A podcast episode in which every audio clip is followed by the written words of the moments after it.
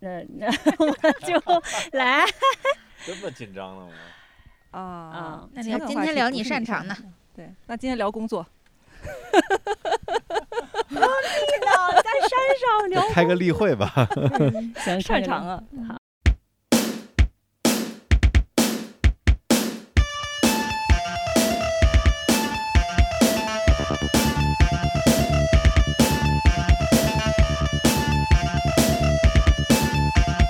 可以光芒万丈，可以一路逍遥。可以中心 C 位，也可以边边角角。五味生活，无关岁月，一起听姐姐的一万种选择。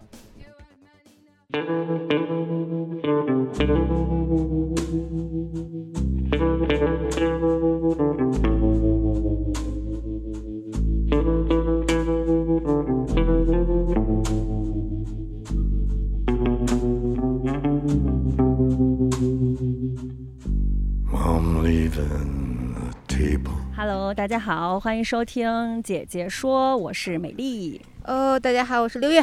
哦，大家好，我是邹毅。 哦，大家好，我是李志姐。好了，我们今天姐姐说又请来了一位这个重磅男嘉宾，啊男主播，但嗯是这次我们不聊情感，因为以前男性朋友们到我们姐姐说更多的是聊情感话题多一以点。及长得帅有什么 buff？ 哎，这个话题我可 以聊，那可可真不 一定。我们来那个，那个真巨帅，那是走阿玛尼什么秀的那种。呃哎，呦对对，鉴于你没有下河线，就算了吧，这个选题就 pass 了。啊、可以跟大家介绍一下，我们现在在咱们现在叫什么山呀？火嗯山，火山。对，我们现在在大理的那个火山，海拔大概是两千五百米左右。不是火山啊，不是那个火嗯不山是啊、哦会不喷是出那来个的火山这个地儿啊叫火山。啊，是单单人儿的那个伙伴啊的伙伙伴的伴的伙伙嗯，嗯，然后这儿有一个呃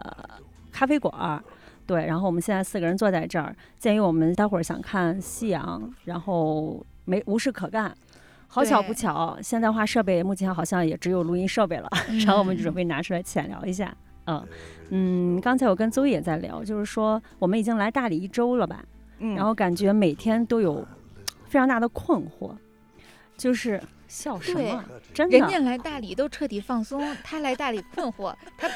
他更放不松了，你这这多奇怪放。松啊了给，可能是嗯不是我们两个一对起搭班过来的嘛？我们两个是已经在这儿待了一周了，然后来了第二天，我其实内心就有一种，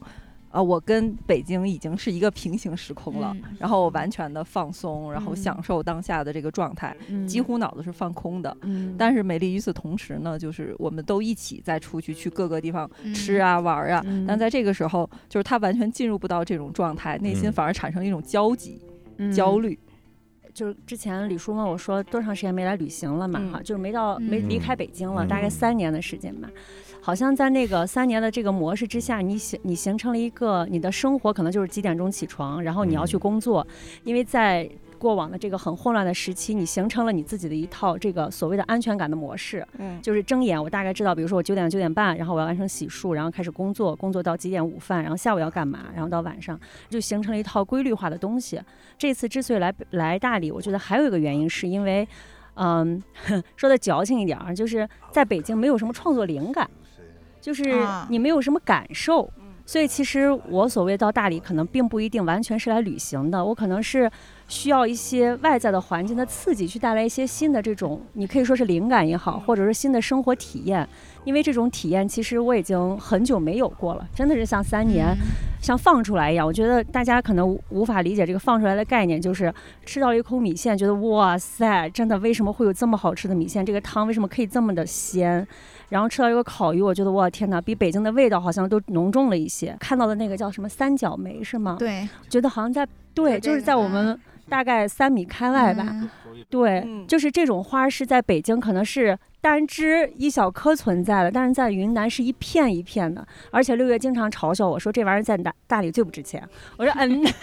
对， 啊对，就是在这儿你一切的调频好像一下调到了一个。你要去打开自己，接受很大能量场，但是你内心其实还没有调整到那个状态。对就是你的身体调频没有调到，嗯，你要把自己的毛孔打开去感受它，而是带着北京的那个节奏，然后到了这儿，嗯所以对就有一一一周的时间，其实你和这个地方格格不入。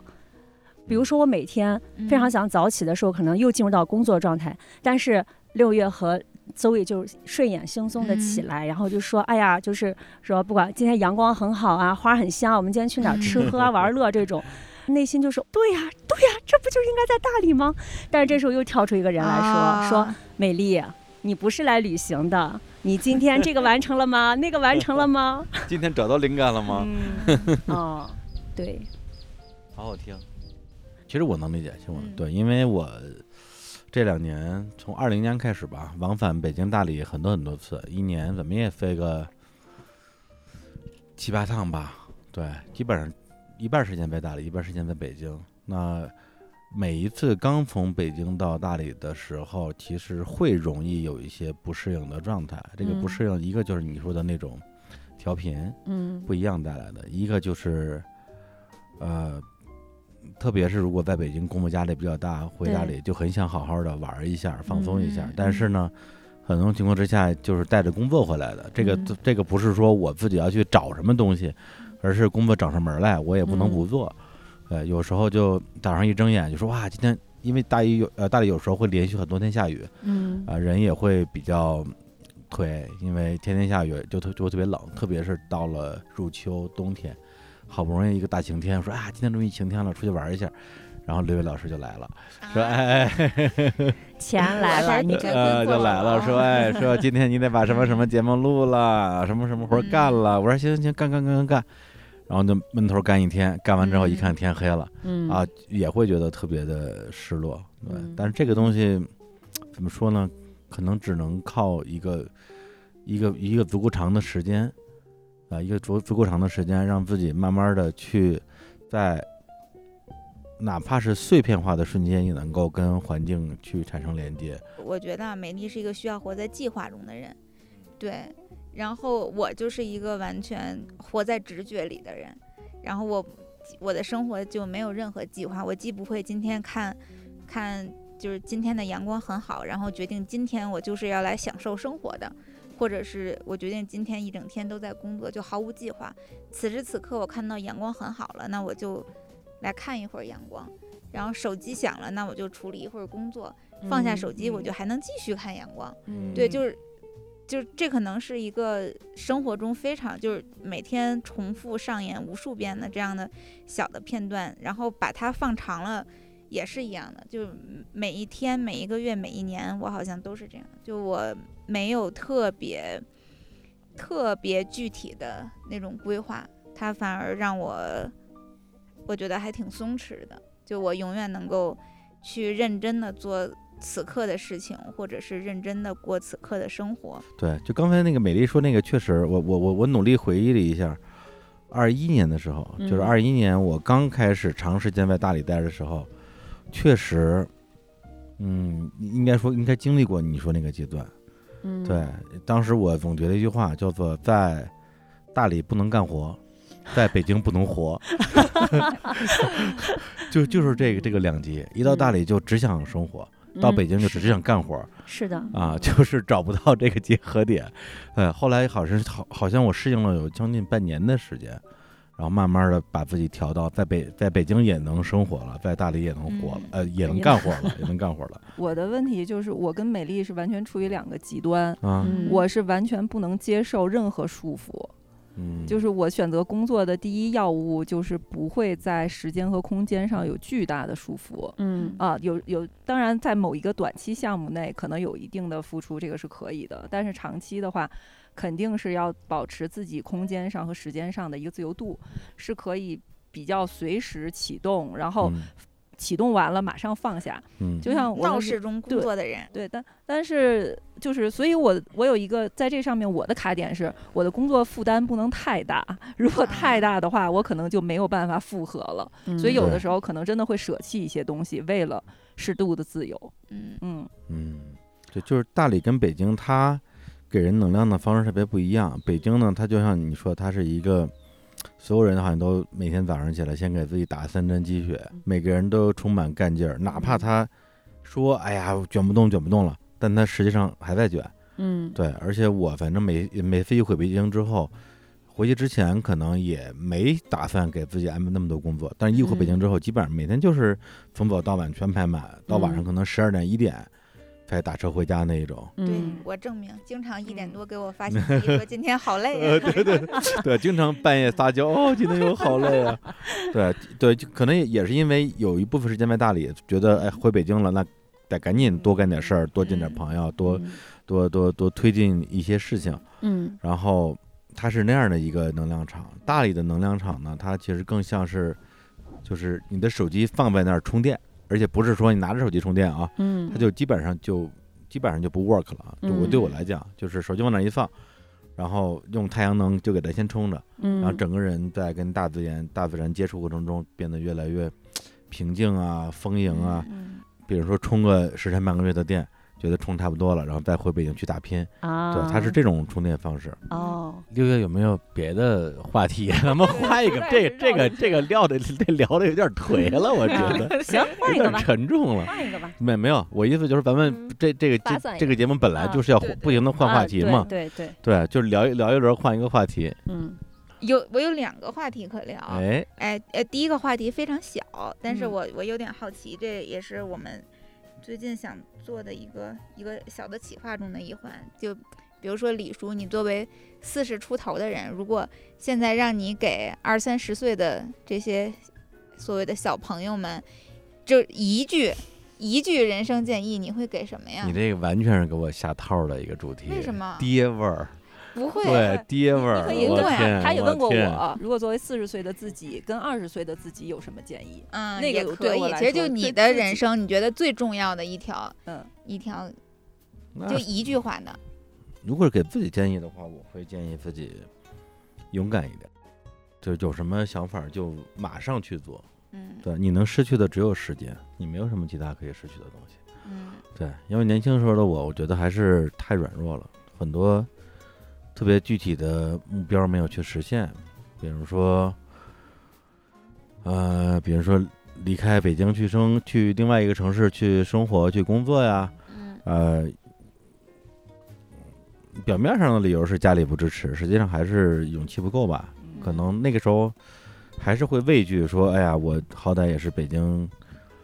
上的大学，然后所谓的社会资源都在北京，你让我一个人去上海、啊去广州，我去那儿，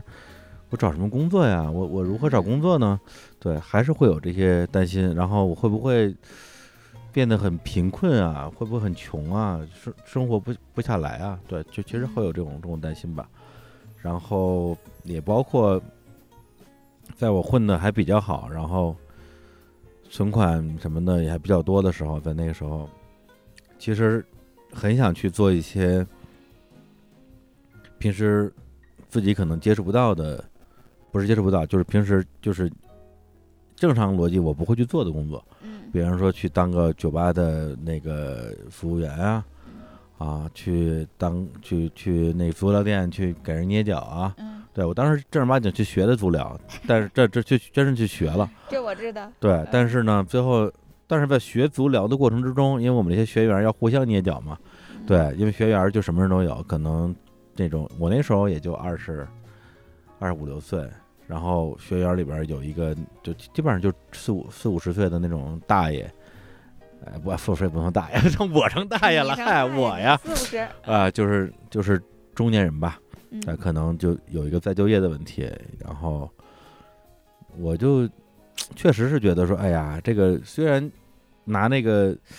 就是拿拿那个那个那个那个假的那个塑料的脚练习的时候，觉得嗯还挺好玩的。你真让我给人捏脚，我还是觉得有下点不儿去手，有点儿不开心嗯。然后有好不容易有一次练习是给一个三十出头风韵犹存的嗯大姐，当时就觉得大姐了啊。然后然后捏，我觉得呃心里边儿可能觉得还稍微感受好一点儿。结果捏完之后，老师就在我耳朵边上偷偷说了一句：“说赶紧去洗，赶紧去洗手，他要灰指甲。”我说：“我说我靠。”对，但我对，所以当然我只是拿来举例子。那当然，我当时特别喜欢买那个《精品购物指南》，嗯周密购物城有有一叠儿里边全是芬兰广告，我嗯经常就是没事看这里边的那些找工作的，嗯包括去那个什么 KTV 当那个其实嗯，端就盘子，端盘子那种，嗯我就特想去体验一下这这种生活。对，但是那个时候我觉得，等于说我向下的所谓向下的勇气也不够嗯，啊。那时候二十二十二十出头儿，我只要就是去了之后，别太那个大，就是就是别太不好相处。嗯实际上，作为一个体验生活的状态，也是可以的嗯，也没有，对，就是还是整个人活得很很狭窄。我二零零六年第一次来大理，在那个洋人街有一个酒吧叫五十碗，然后那天晚上就跟一堆陌生人喝酒，都喝多了，然后就有一哥们儿看上去跟我岁数差不多，他就一直跟那儿，就像是在说醉话，说我要去当一个水手，我一定要当一个水手，我要出海，等等。然后我就觉得说，这哥们儿喝多了，或者说这哥们儿是不是有点不正常？嗯对，一个生活在城市里的人，就是就说白了，就是就你不是干你不是干这行的，你也不是学这个的，你怎么可能去去去当一个一个一个水手呢嗯？对，但是现在想想，其实是有可能的。对，对，其实没有我当时以为的那么的匪夷所思，或者对说是痴人说梦。对，所以那个时候看上去活得好像很潇洒，然后呃每天也登堂入室的跟各种音乐圈的音乐人也好、大佬也好称兄道弟，实际上还是活在很狭窄的一个世界里边儿。嗯对我，我这个是我对我那个时候，现在想起来，我觉得是最不满的一点吧。对，嗯就因为他的狭窄和他的软弱，他的固步自封，让我失去了在更年轻、更有活力，然后有更多的好奇心的那个阶段去探索世界的美好的，嗯而且是永远错过了这个这个体验。我当然现我当现在我当然也可以去做这样的事儿，但我现在是一个中年人去做这个事儿，跟你年轻时候做这样的事儿就不一样了，啊，是吧？对我前不久的时候看到过一个视频博主，然后他是自己建了一个，他就根据自己的这个故事吧，像建了一个小网站。这个小网站的感觉就有点儿像是，嗯，每个人都可以在这个网站上去写自己的就那种人生清单，就像遗愿清单那种感觉一样，就是我此生必须要做什么事情，你可以列非常多。因为他自己就最初的时候就有一个小本本，然后列自己的人生这种人生清单，比如说，嗯，她是一个我忘了，就是这种现场的现场女孩儿吧，就是这种感觉。然后她小的时候就列过，比如说我要那个在国外生活一到两年，就是深度体验外国生活。比如说她作为一个样貌平平的小女孩儿，说我以后要当模特儿，要当什么其他一一切，我她写了很多在当时看起来简直是天方夜谭的这样的愿望。但是当你真的写下来的时候，并且想要去实现它的时候，其实真没想象中的那么难。对啊，你看关雅迪对，不就当成为水手水去手了 对，对一个一个搞电影的，确实，然后这个女孩儿就是她后来就一步步的实现了自己非常多奇怪的愿望，比如说她她想那个在嗯国外有长期的生活体验，所以她就嗯申请了一个那种。澳洲有一种就有点像，嗯，像志愿者打工的那个那个签证，是那个对是那个三十岁以下的那个，对，好像计二十划八岁还是多少岁，我嗯忘了，反正有一有一定的这种年龄限制。然后他想当模特儿，然后他就会和周围所有的人说：“我有一个愿望，就是当模特儿。”然后有一天，真的就有一个人，他周围的一个新认识的朋友说：“我最近有拍摄计划，你要不要来给我当模特儿？”对，然后他为了让自己能够更好的实现自己当模特儿的心愿，所以在当模特儿之前的那半个月到一个月的时间，就拼命的健身，让自己能够呈现特别好的状态，并且在真正的是完成了这个拍摄的这个过程中，他突然就找到了那种和自己身体对话和交流的那个感觉，找到了能够控制自己身体的感觉。所以我觉得，哎，他这个就挺有意思的，就是这种做法，啊把一切的自己的看起来不切实际的愿望全都全都写下来，并且一项一项的像画对勾儿一样去实现它，好像确实能帮我们拓展对人生边界。这个就是我前段时间跟金承志聊到他们那首歌嘛，就是想要的一定实现。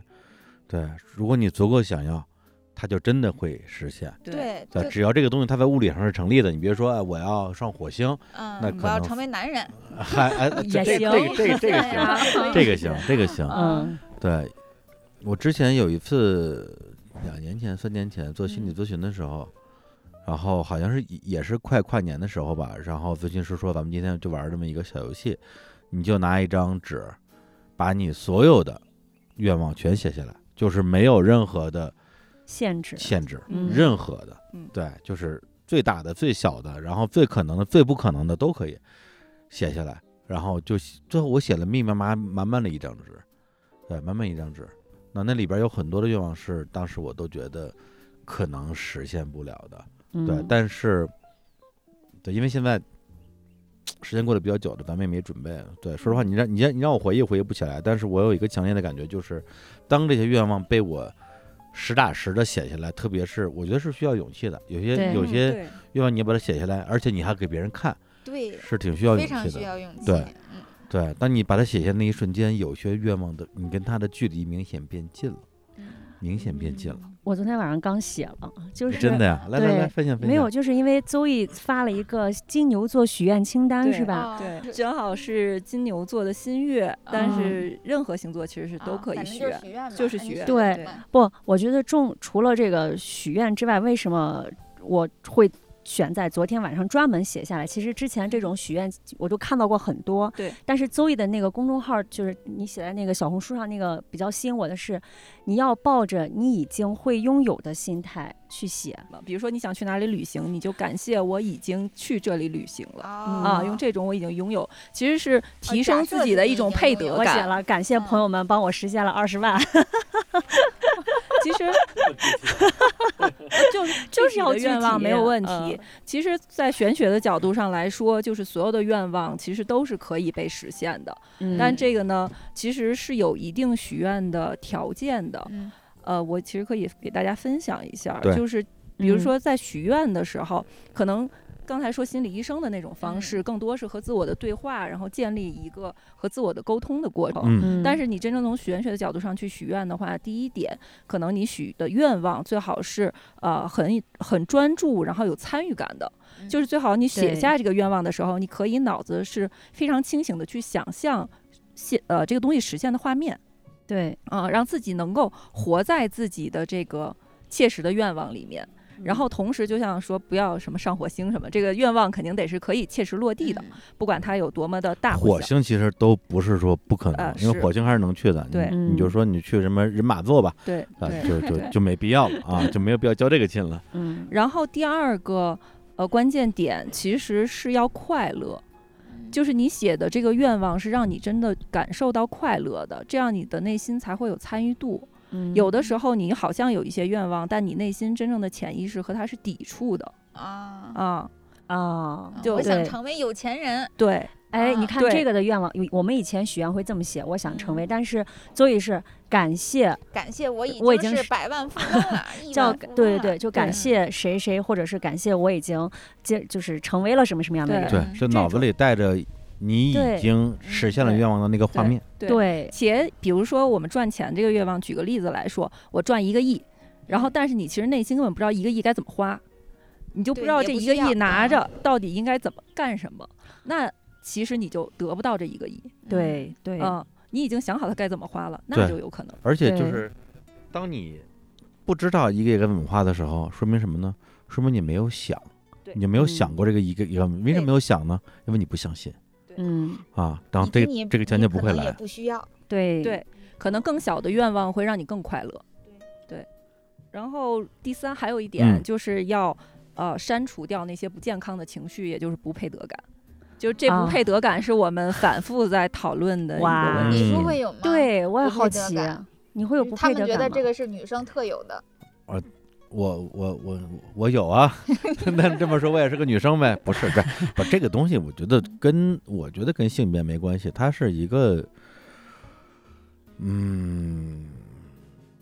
除非你从从小到大受到的都是特别积极的那种正向的教对鼓励和教育嗯方式，否则你的这种不配得感会特别特别的如影随形。是的，对，就是我在做心理咨询做到大概两年左右的时候，很重要的一个主题就是我觉得我不配获得幸福，就任何嗯任何层面的幸福我都不会得到。嗯，对，无论是事业成功，还是家庭和睦，还是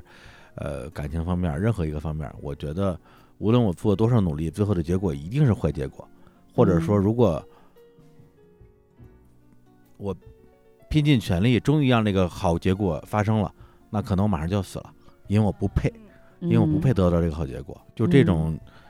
真的就像一个魔鬼的耳语一样的声是音，的是挥之不去的。嗯，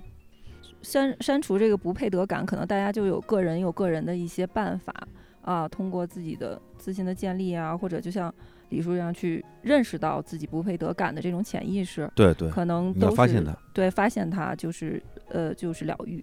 然后在这种过程中多给自己一点空间和时间，给自己一点耐心吧，去实现这个，而不是说我今天把愿望写下来，我明天要实现。邹毅是怎么去删除这个不配得感的？你的方法是什么？嗯因为你也不是说嗯很年轻的时候嗯，就像现在活得这么的别说通透，像骂人。 这么这对对对，就这么的呃，就是自在吧。啊，对，那你你中间的那个那个分水岭，你现在还有记忆吗？我举个例子吧，嗯，比如说，呃，大家都知道我喜欢日坛，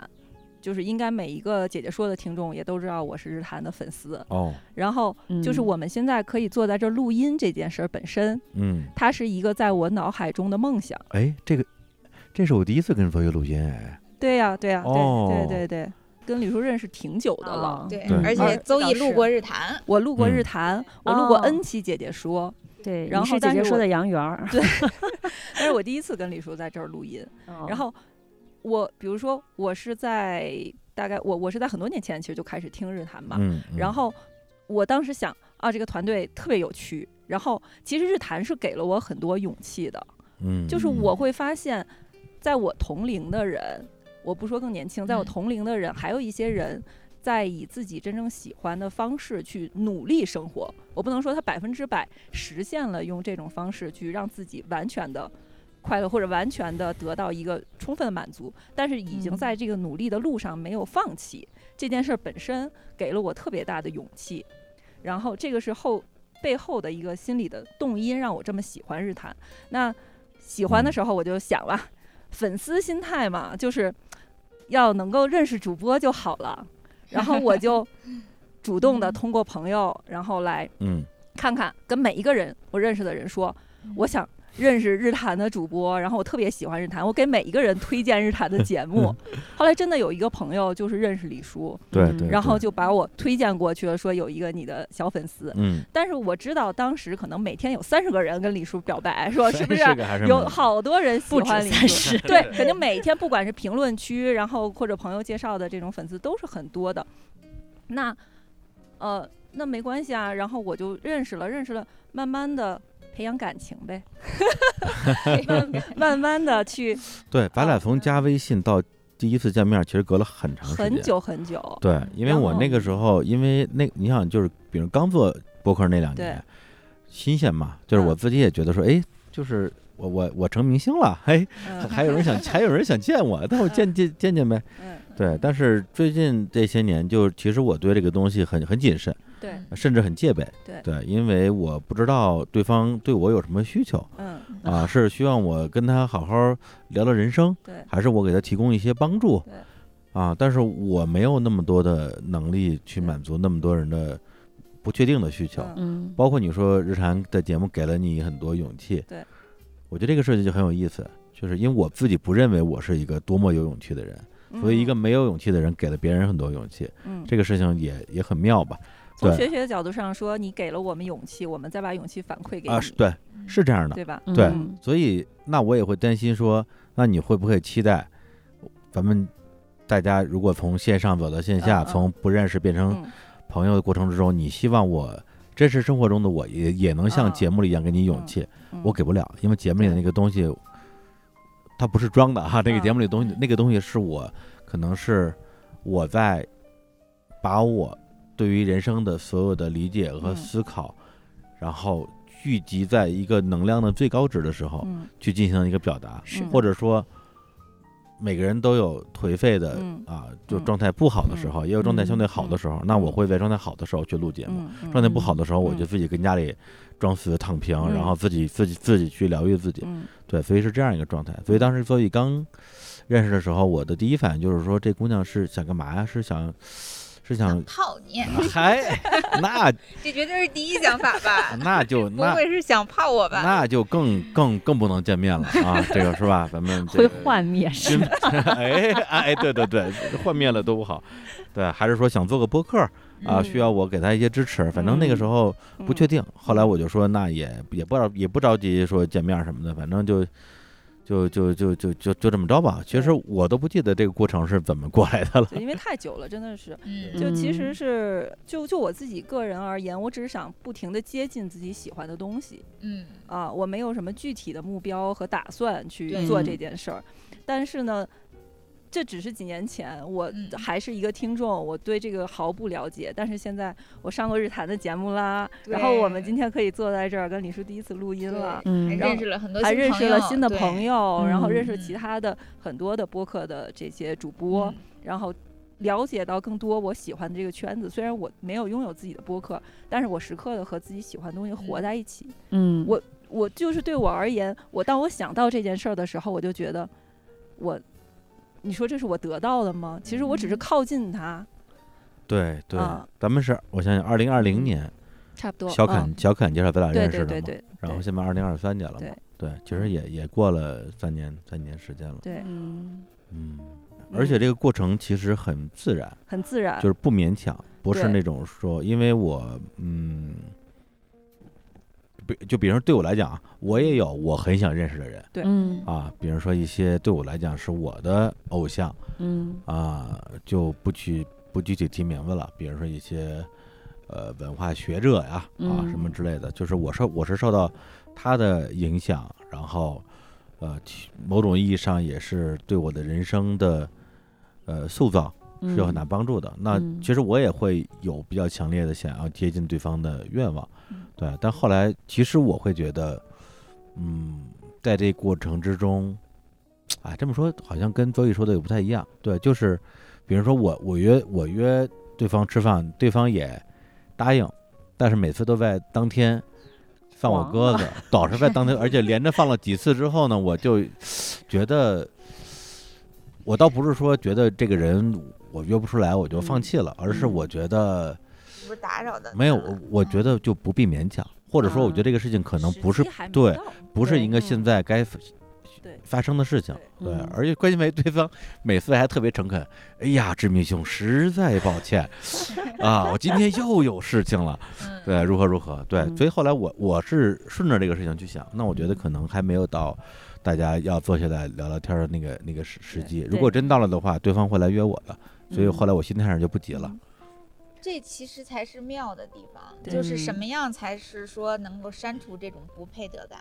就是此时此刻我没有得到，我也依然不心急，对我不你会有还不相甘信心，对你我还还相信信之后我还是会得到的。对，但是就怕那种钻牛角尖儿的，我得不到，然后我就偏要得到，嗯那这样的人会永远活在不配得感里面。对嗯、他虽然以为自己啊，我我在争取，我在奋斗，嗯，但是潜嗯意识里边就是那些嗯依然没有得到的时刻，会反复的折磨你，让你非常的难受。可能也许有一天真的得到了，你也你真的能够和自己喜欢的人、崇拜的人一起吃了一顿饭，你会发现自己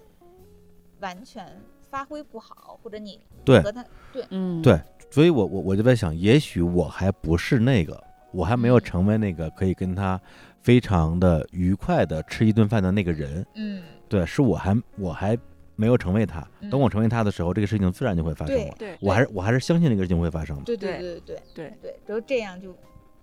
我们才每个人都配得到，就知道它总有一天会发生。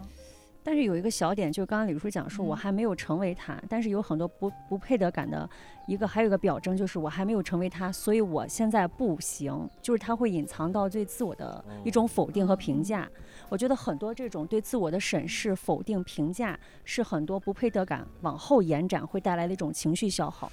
就不是说呃，你像比如说，如果打个比方，比如说我嗯刚开始做播客的时候，嗯你像李叔对我来说可能是一个高山一样的 人物，是这样的你，对对高山真的是这样。后来你见了几次面之后啊，就嗯就那个见光呃死海了。拔降了降了， 你看，你看，能坐在一起录音了吗？没有啦，嗯就是那个时候，我觉得很多人的不配感会觉得，哎呀，我怎么不行啊？我怎么这样不那个？他他对于自己的就是会带有否定的情绪在，然后这个是会带来情绪，而不是说哦，我现在可能嗯还没有机缘和李叔认识。他会，我觉得嗯机缘这个东西，它是一个客观，你去感受它，只是还感受它没有到，而不会带来自我的评判，嗯就是我还不够好。这个还真挺微妙的，对因为比如说，当你想要去接近一个人，你也实际上接近了，但是又没有你期待的那么近的时候对，嗯，你到底怎么样去解读这个事儿？对到底是觉得啊，因为我不够好，所以对方不愿意搭理我，对还是说啊，我已经离对方很接近了，我未来一定会更接近的？就是这个、嗯这个东西其实还挺难调 的。对我觉得嗯是一种就是自己呃呃那种焦虑吧，可能是不愿意给自己时间，会有的时候不愿意等待自己，大家都太着急了，太着急都了。对就这个就是他总要归因，要不就是我不够好，要不就是对方有问题。嗯对对呃对对，不光是交朋友，可能恋爱一样吧。嗯，跟这儿尤其嗯我我说一一个事儿，因为比如说，因为对于我来讲啊，我我非常非我对于跟所谓的听众交朋友这件事情，我非常的谨慎。就是说白了，我因为首先我对对方完全不了解，嗯，而对对方对我呢，有可能非常了解，就是 而对嗯会非常了解，但是这个所谓的非常了解的方式，每个人都完全不一样。对对，就是他他所了解那个我，可能跟真正的真正的我就天差天差地远。嗯然后呢，那我我如果要扮演他以为那个角色，我就很累嗯啊。如果我要更真实的去跟他交流的话，他可能会就会就会幻灭。会很幻灭、很失望，嗯说啊，原来你跟我想象的不一样。问题是，你想你的想象跟我有什么关系啊？嗯是吧？对，啊节目里边只是我的其中一个面相，对嗯我我我没有我没有必要，我也没有可能。即嗯使我想做，我也不可能把我三百六十度的自我全都展示出来。比如说嗯我最最脆弱的时候，或者是我最最愤怒的时候，嗯对我陷入到一个极大的负面情绪的时，就只想骂街骂娘的时候，我干嘛要把这嗯东西录成节目呢？对，所以我觉得，比如说跟邹毅的交流交往的过程之中，他非常的有有耐心，嗯非常有耐心。对，嗯就是从来第一是从来没有给我那种，呃，侵略侵略感。嗯对，就是这个人就特着急，就非要就是一定要认识对啊，要就要跟你要跟交我朋混友熟，嗯呃，没有。嗯然后呢，但是在我偶尔比如说需要他的时候，这个所谓的需要，有时候可能是一种情感上的需求嗯啊，比如说因为他。这个算命嘛，我也知道他算命。然后我，我完全不信，我对我我的状态是我完全不信。嗯但是正好在某一个节就点是对，就是抽抽牌那个，那是一个什么呃时候？呃，季度排阵，就是每个季度给大家抽对一个下季度嗯运正好势在那嗯他发了个朋友圈儿，他说：“哎，要这个最近就欢迎来找我抽牌。”嗯正好那个时候我状态特别差，我对、嗯我对这个世界有很多的怀疑，然后对自己有很多的怀疑，就觉嗯得自己好像是不是过不去这个坎儿了。嗯所以那个时候，说实话，你让我去。去什么雍和宫烧香什么的， 就是让我去我就去。我那个时候状态就是什么我什么都信，嗯就没有我不信的东西嗯，嗯什么东西我都想去问一问，就是嗯到底咋回事儿啊？嗯所以那个时候我就找了邹毅，让他帮我算一下。结果他嗯给我给了我的东西，就是我很难说我有多么的相信，但是他给我的东西，我觉得跟我心里边渴望的那个东西非常相近。嗯对，无论是他对于我的状况的一个一个一个一个这个应该怎么说，一个描述吧，一个描述，嗯还是对于未来的一个预测，嗯对，都特别的。给了我那个时刻想要的东西，嗯那对我来讲的话，我心里自然会对这个人的感觉会亲近很多，嗯对。但是我也没有说什么，然后那之后也没有跟他说，说哎，咱们那个请你喝个咖啡啊，请对你吃对个饭没对，没事儿，嗯经常对，因为我是一个基本上不太不太社交的人，嗯对，所以就过去一年间约我喝酒约了多少次了，约了五六次了，对，嗯也也没约哎出瞎来，约呗，是是，每要不 次好不瞎是约呗。不是每次都这么说。嗯然后更搞笑的一件事儿，今年去年去年的大年初二。嗯然后我喝多了，啊哦，然后喝多了把自己打的遍体鳞伤那次，嗯哎，就是我当时在那个我一个哥们儿在银泰中心有一个那么一个豪宅，我在那儿嗯就是自己跟自己喝酒，然后当时确实心里有事儿吧，嗯自己喝酒，然后就喝多了，嗯，喝多了之后确实是在一个很失控的状态，就特别嗯想找人陪我来继续喝，嗯然后呢，但是又找不到人，大年初二，而且已经凌晨快一点了，嗯，谁要谁要跟你喝酒啊？嗯，但是那个时候我的状态就是说，呃然后我就发了朋友圈，我说现在谁来陪我喝酒？嗯然后呢，我觉得你不来，或者说你没看见，是吧？也就罢了。但是如果一个人你过来给我留言、点赞，然后你还在北京，然后你还说我来不了，那对不起了。所以那天晚上我就我我删了好多人，就因为这个我删了好多好友，然后我把所有给删了，你删了我吗？删了。我怎么不知道啊？ 我我根本你怎么你怎么不知道？后来我后来我被你加回来了我，真不知道，我他真忘的了不知忘道，了你我忘没了忘，我没忘，我我知道你那天喝酒的事儿，这件事儿我记得，但对我真不知道你把我删了， 不是？嗨，哎完了呀哎呀哎呀哎呀，完 了！哎你暴完露了。大昌平是不是啊太远了？也的确是，对啊呀， 嗯删了之后，过两天我我就，我记得我好像是找找找刘月还是找谁，还是找了我，还是找到我之前的另外一个手嗯机，手机里边有那个手机里边有有我们家里面俩就是对，而且我印象特别深，我把你我把你删了之后，相当于是你之前给我翻的那些牌什么的记录都聊天记录都没了。嗯哦后来我醒了之后，觉得说，哎呀，我这个这个事儿办的呀， 对啊，听着牌比人可惜。 嗯因为我我心多大，我根本不知道。呃，对啊，然后就后来我我把不他加记得回来，真我实说，的哎呀，上我头我我我我我那嗯个喝多了把你删了，所以嗯完全没有什么对，就删没就有删了呗，没什么是吧反应，删他了说呗他就意思嗯就是说，哎，就喝多了嘛，对对对，对，嗯所以，哎，就是怎么聊到这儿来呢？反正我就觉得人和人之间的距离，其实就是在这过程中一点儿一点儿嗯变得变得很近的， 嗯，这也是之前能量师当时跟能量师聊的时候，他也说到，说也许你可以放弃你之前对这件事情的预想，然后看看这个事情的自然流动会流动到哪些地方。我觉得大家可能有的时候会把某一种状态当成永恒，就是嗯你现在这个状态，两个人可能有一定的 beef，或者说两个人产生一定口角，或者两个人非常的关系极为的甜蜜，嗯都把这个东西当成了一种永恒。其实，所有的事情都在流动变化的嗯啊、现在的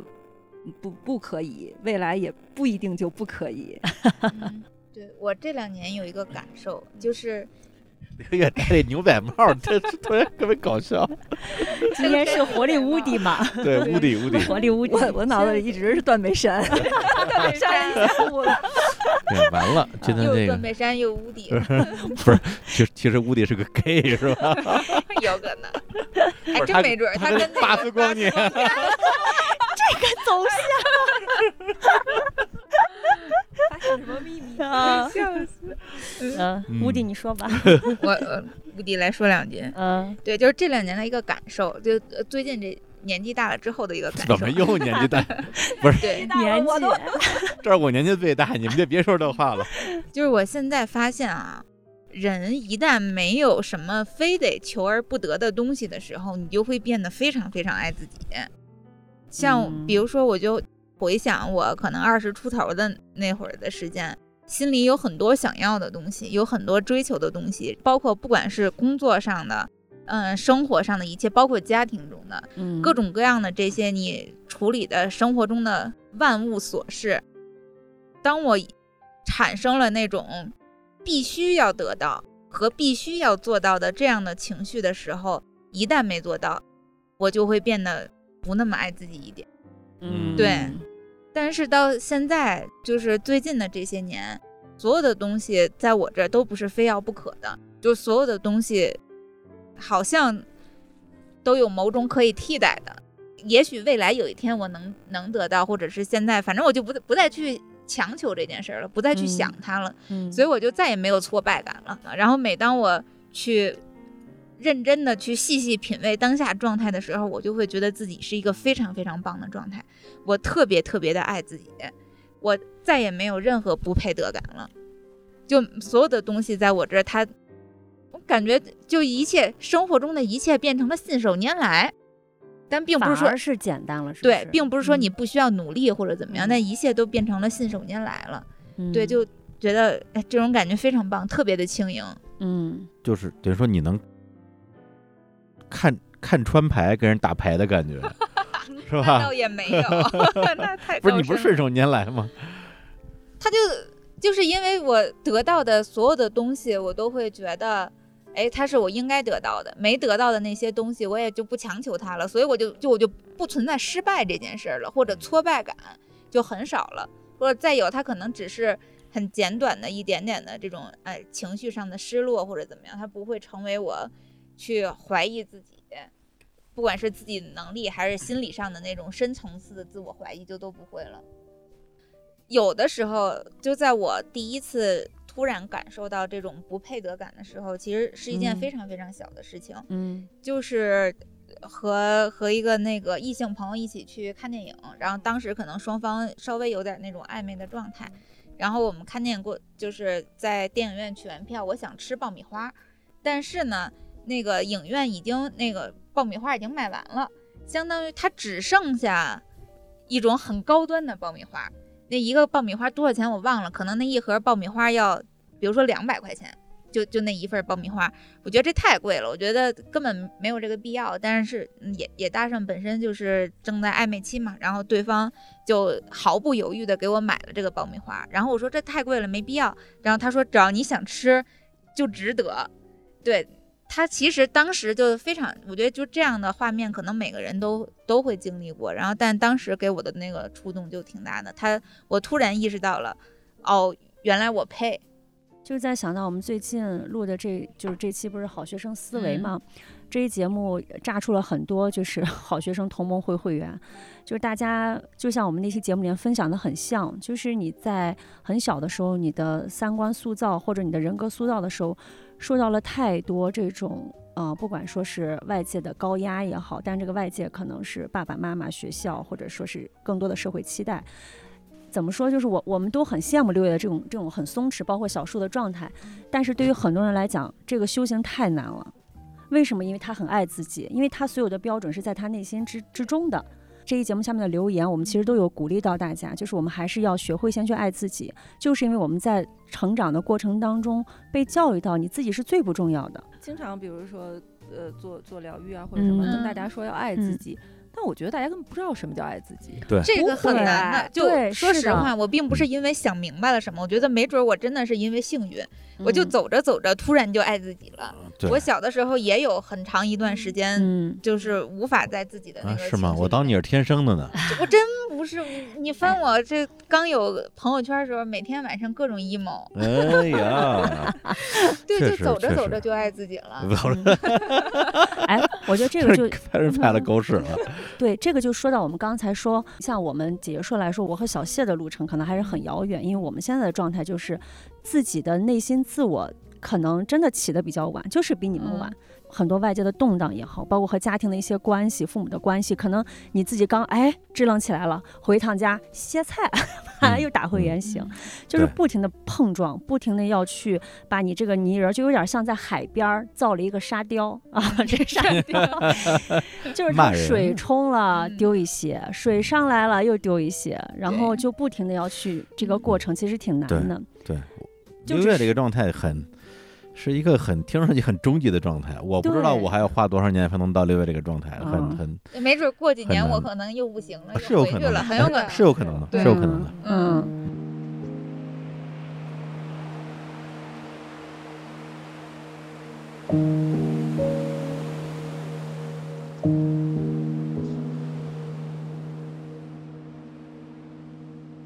Sunlight dances off the leaves. Birds of red color the trees. Flowers fill with buzzing bees. And places we won't walk. Neon lights shine bold and bright. Buildings grow to dizzying heights. People come 哎， alive. 我我 at 我 night. 我我想丢一个话题啊，嗯就是咱们刚才不是在聊这个想要的一定实现那件事儿吗？嗯大家有没有？咱们比如说每人就说一个，嗯就是说我特别想要，但这个事儿呢又没那么容易实现，但是呢我又觉得它一定会实现的事儿。 找到一个爱我的人，哎，展开讲 讲，展开讲讲，也也没有什么展现，啊就是我觉得恋爱这事儿对我来说是特别特别难的一件事儿。你意思就找到一个你们彼此都心灵相卖印很 match 的嗯那种，呃平等且呃互相理解、有热情的人，你觉得会实现吗？会实现啊，你看看，这这叫信念，信念，看见没有？对，会实现，但是可能和传统的形式也许不同，因为也许最后所有的这种愿望，它会以最好的形式发生。就像六月刚才说的，嗯它可能有一个 Plan B，或者它有一个其他的形形式再去替代它，嗯但是它不一定是完全和你想象中一样。嗯，有啊有可能不是伴侣，没准是一个特别兴趣相投的朋友，两个人决定就是以朋友的形式，嗯对，什么相伴终生。但是他想要的，他想要的还是还伴是侣，伴 侣，嗯他要的爱他的人，对朋友，朋友就的是可能也不能一样。可哎能可能可能落这地个点的话，就是一起可以一起生活的人。嗯，嗯，对，有点难啊，听上去。需要需要特需别要强的缘分，需要对机缘，我不是说这个事儿对你有多难，而是我觉得对对任何人都很难。对，嗯，嗯，对，对于咱们在座四个人，会有人觉得这件事情是很是很容易的事情吗？这是一个非常非常难的事情啊。嗯，嗯，对，因为因为这个这是命，对，因为周易的周易的需求不是碰到一个能能能过能对，能过结婚的人，能结婚的啊人，能有钱啊、人或者什么这些都不对难，差不多的对人嗯啊啊，，差不多可以我的一直人，觉他得要我的是一个对终极伴侣。对，对我觉得我桃花期可能得六十岁以后，好也许家伙，嗯，因为那个时候这就这一是竿子捅的，不是啊，就是我不知道能不能播啊，哎就就说啊，就是比如说现在啊，我同龄的男生。那嗯基本上都是结婚孩养孩子，正是一个奋斗期呢，对吧？嗯那生活都很稳定。哎， 然后，呃，六十岁的时候吧，那个孩子也上大学了啊，老伴该儿离的该也没离的也了，没了，该离的也离了， 那个也没有什么生活负担了，那就可以一啊起风花雪月了嘛。那个没问题，我觉得周易没问题。啊我前段时间不是见那个。呃，赖声川赖老师嘛，啊然后他的那个太太丁姐，嗯对，就是她染了一头，当时是粉色的还是蓝色的头发，嗯哇，就太美了。嗯，对她差不多快六十岁吧，嗯对，就嗯就是嗯美到不行，真的。嗯还有一个问题嗯就是，可能那个时候，嗯，性方面的需求可能会降低，嗯就是男女都会降低。嗯，这个时候可能反而相对自由啊了。对，嗯，就是嗯精神自由了，对灵魂自由了，对，不再为这个肉体的这种东西不是生理的欢愉了，所驱动了，对对，嗯对，精神他就是疲可能可以分得更加的清 楚。嗯是这样的，我对可以告诉你是这样的。现在就知道了啊，吃完吃完药总得聊聊人生和理想啊，等等药劲儿。嗯，嗯，啊，那个呃，美丽，美丽嗯，赚钱啊！ 我这终赚极多少命题钱啊赚钱。多少钱？今年不是 KPI 是二十万吗？嗯啊，然后已经许了愿了。啊对对，嗯啊！年初的时候，你今年的 KPI 是一百万，， 啊，这打折打的有点狠啊。因为因为去年小膨胀了一下，然后结果今年发现，哎呀，这一百万，嗯这这二十没办法万是实不现是是是，这不是所有收入吧？ 是所有收入啊，呃，就是个人的所有 收入。对对美丽大哦佬大佬今天 哦，不是不嗯是，因因为因为你不是还有别的工作吗？啊，对啊，就是一些 就是别的工作品牌营销的再加上姐姐说的所有的这些收入哎，啊姐没姐不说算姐几姐乎说啊，啊，对啊啊，，这不算姐姐说的啊姐姐对啊说是这另外一条愿望就姐姐说不也不是也有收入吗？啊，有是有有对啊有，对姐姐说嗯啊，对今年其实弄，嗯，今年还挺不错的。姐姐说，嗯对啊对，对对啊，我觉得如果发展的好的话，光光姐姐说可能就就就能达到你的目标了，嗯，到不了她手里那么多。啊还 得 因为我分啊呢们，人多，还得分呢， 嗯。是对吗？我觉得跟邹毅就是，就我俩不是以前我们这三个人是这个塔罗嗯固定组合嘛？我对们录那个录塔罗的时候，我永远就是卡在财运上，然后邹毅永远是卡嗯卡在在恋爱恋上爱 上。对嗯对，但是今天下午我们聊了之后， 就我之前也跟邹毅分享，就是你的你实现这个事情的手段不变化，只寻嗯求结果是不可能的嗯对。对，所以我觉得这个手段也可以理解为思维，然后你对这件事情的一些看法，包括今天下午我们也聊了一些，就是所谓的机缘。我感觉不仅是人和人，人和自己，可能人和万物都是需要机缘，就是这个心态的一个转变吧。嗯，也许能实现，但是我也不知道为什么，就是从自由职业以后开始和钱的这个关系上，就一直不是特别的正向。嗯，对，你想，嗯、去年也接到了个几百万的项目，但嗯是落到手里发现，哎，好像并不是特别多嗯，好像这三年的一些修行和课题就是去解决和金钱的关系，嗯，这是我的一个问题。啊，你的嗯愿望。对，六月加油！那我靠说你我了的，愿望， 嗯，嗯，我的愿望你的愿望 没什么愿望，有，哎，我还的是有。愿我的愿望也挺难实现的。我，当然它听起来特别玄乎啊。我我要是也非得有的话，我希望我能一直年轻，但不是生理上的，我觉得能保持心态上的一直年轻，有好奇心，有有表达欲，然后有嗯生活的激情，嗯，这个就是我最大的愿望。年纪的增长让你对。嗯包括生理性的、生理嗯上的变老，嗯让你对生活丧失热情，或者是丧失好奇心，我觉得这个是一个必然，就是心也生理心理会和生理一起变老。嗯，对，这但倒是生是理变老我可能抗拒不了，那我对我希望能抵抗一下心理上的变老。而且这里边还牵扯到很多的呃生活的变化，比对，如说嗯呃，假如啊，因为呃，反正我知道的挺多人，比如说整个人其实给人的感觉一直是挺精神的、挺元气的，对嗯结果中年的时候可能家里老人去世了，嗯，然后整个人对，对有的人会会受啊特别特别大的嗯受到这个对打对击，对对他的性格都会有影响。嗯对对，再比如说，如果你到了一个年纪之后，你身体生了什么病对啊，生了一个死不了，但是又治不好的病，对对人的性格都会有很是的很大的影响对。到那个时候，你还能不能说，虽然我现在每天都觉得这儿那儿不舒服，但是我嗯还是要保持年轻，我还是保持活力，对，这个嗯，难度可就比现在又要大得多了。是的。嗯就是我觉得能够一直一直维持所谓的心态上的年轻，是一件非常幸运的事情。啊嗯，那李叔呢？我呀，嗯，就是我刚才丢出这个问题的时候，我心里的答案可能跟现在就已经变了。又变啊了，就这么一回事。对，因为因为就是人一辈子嘛，嗯然后现在活了，咱们就说一半儿吧，四十多岁，想实现没实现愿的愿望太太多了。哎呦，太太阳是不是要下山了？嗯我我来在看呢，咱们拿着录音机去那边录。啊，来来来来来，我我举着我举着，大家拿着麦克风，受你看 移动录音，能看点鱼哇余那韵那那看看看看看，啊，先脚底啊，线嗯线线线线，踩了踩了踩了。举着举着，跟大家形容一下，我们现在从刚才这个室外的一个咖啡的私人的座椅，然后嗯追着夕阳一路追到一个小山坡上，然后狗在叫，然后我们再看这个落日夕阳。还眼有前是一棵石榴树，对，还有一个半那是个半米高的仙人掌了吧？那个啊，对，仙人掌嗯马上对马上就那个晚霞就出来了。对，哦啊，那个太阳从云里边出来了，哦，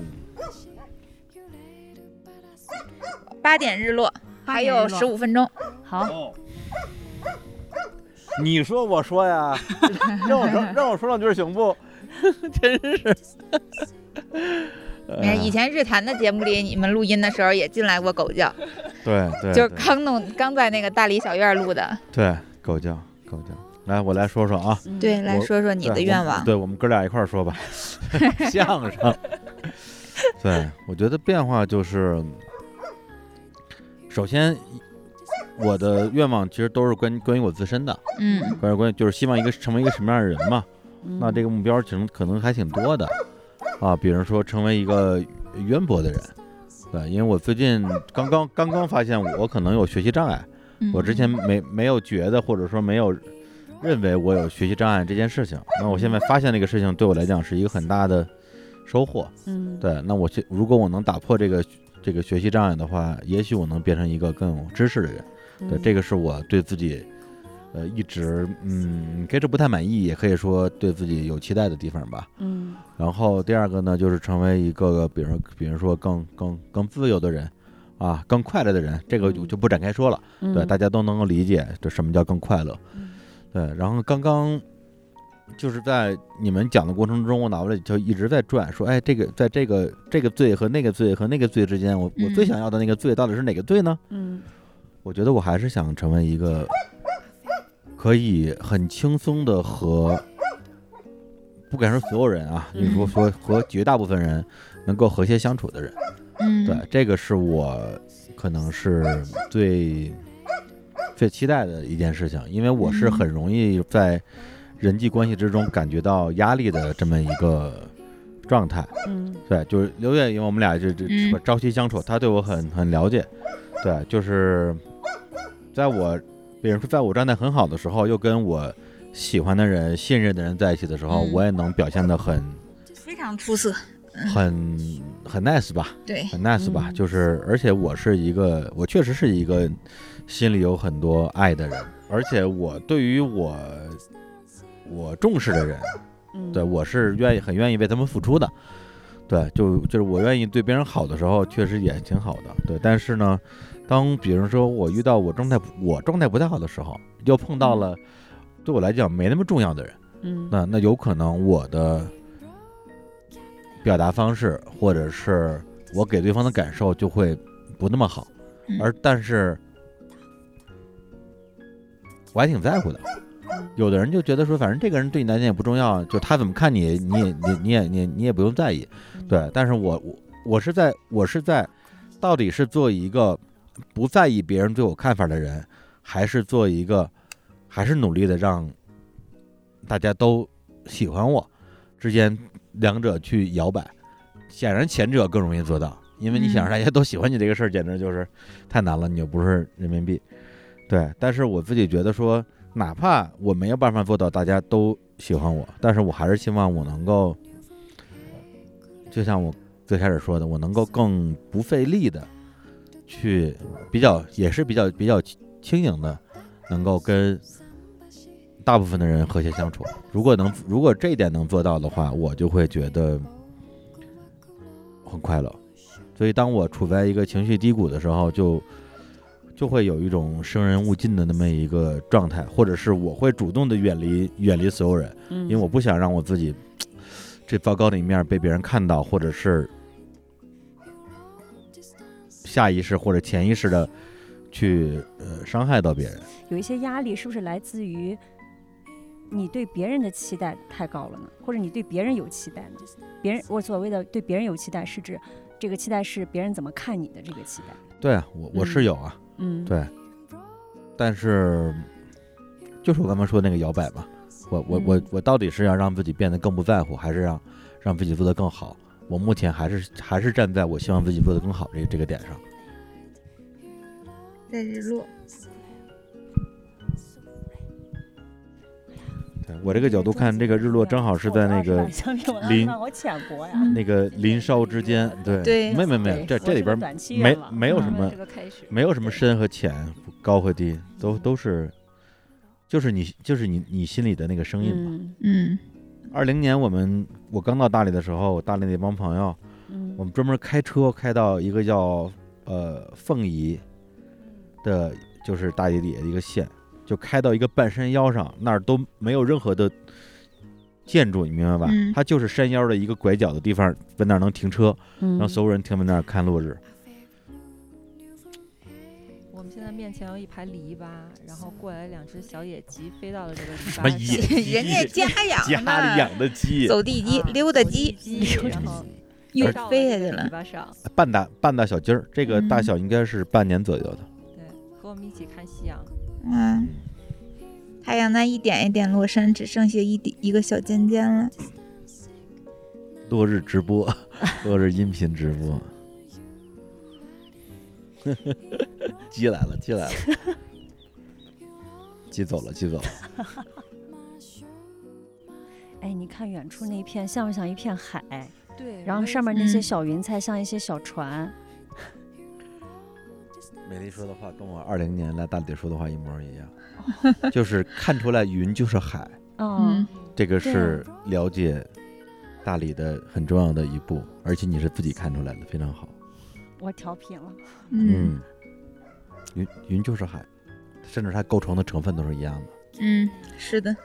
对我之前有一次做了一个梦，梦见那个我在上海嘛，住一酒店，然后梦见我早上起来八点八点钟闹钟响了，然后我起来做瑜伽，然后我跟吴杰老师，约我约老师在大理嘛，我们俩就视频连线，然后呢，我跟他说你那个你稍微等一下啊，我拉一下窗帘儿。结果拉下窗帘之后，发现整个世界都在海底，嗯，啊、全就是云，对，就是就是不是，我们都生活在海，就是所有东西都在海底，嗯，对，包括我这个我这个房间里的所有东西也都在水里，嗯但是没有浮力，嗯就是它没有飘起来啊，但是窗户外边全都是什么鱼啊什么什么游来游去的嗯啊，城市也城市也在海里面嗯啊，但是呢，并不是城市沉入了海底，嗯而是我抬头往上一看，上面是天嗯，啊，就是天天在，天海相接哎不对，说反了，天在脚底下，哦，天在脚底下，等于说颠倒了。嗯，对，天在天天在脚底下，啊，海在上边儿。我当时我就说，我这个这个，我说这个这个有点厉害啊。然后我就在视频里边跟我的那个瑜伽老师说，我说老师不好意思啊，我说你相信我吗？老师，老师说啊，说说说我我相我相信你啊。我说那你能能听我说一句话吗？他说你说呗。我说我在做梦， 真的。然后啪一下就醒了，醒了之后嗯闹闹铃人响了，然后起来做瑜伽， 老师在那边等着我。然后第二天，好像是呃呃同一个酒店还是换一个酒店，我忘了，又是早上就是快醒的时候，半睡半醒。然后我呢，我就那我那个窗帘拉的不是很严实，外边有一道缝儿。然后呢，就外边就一直感觉有点喧哗，有点吵。我说，哎，这不是，我说让不让人好好睡觉？怎么这么吵啊？我说我我我看看外边干到底干嘛呢？然后我就把那个窗帘那个缝儿稍微拉开一点，往外一看，然后在我面前走过走过去了一个哈尔的移动 城 堡。我说又在做梦。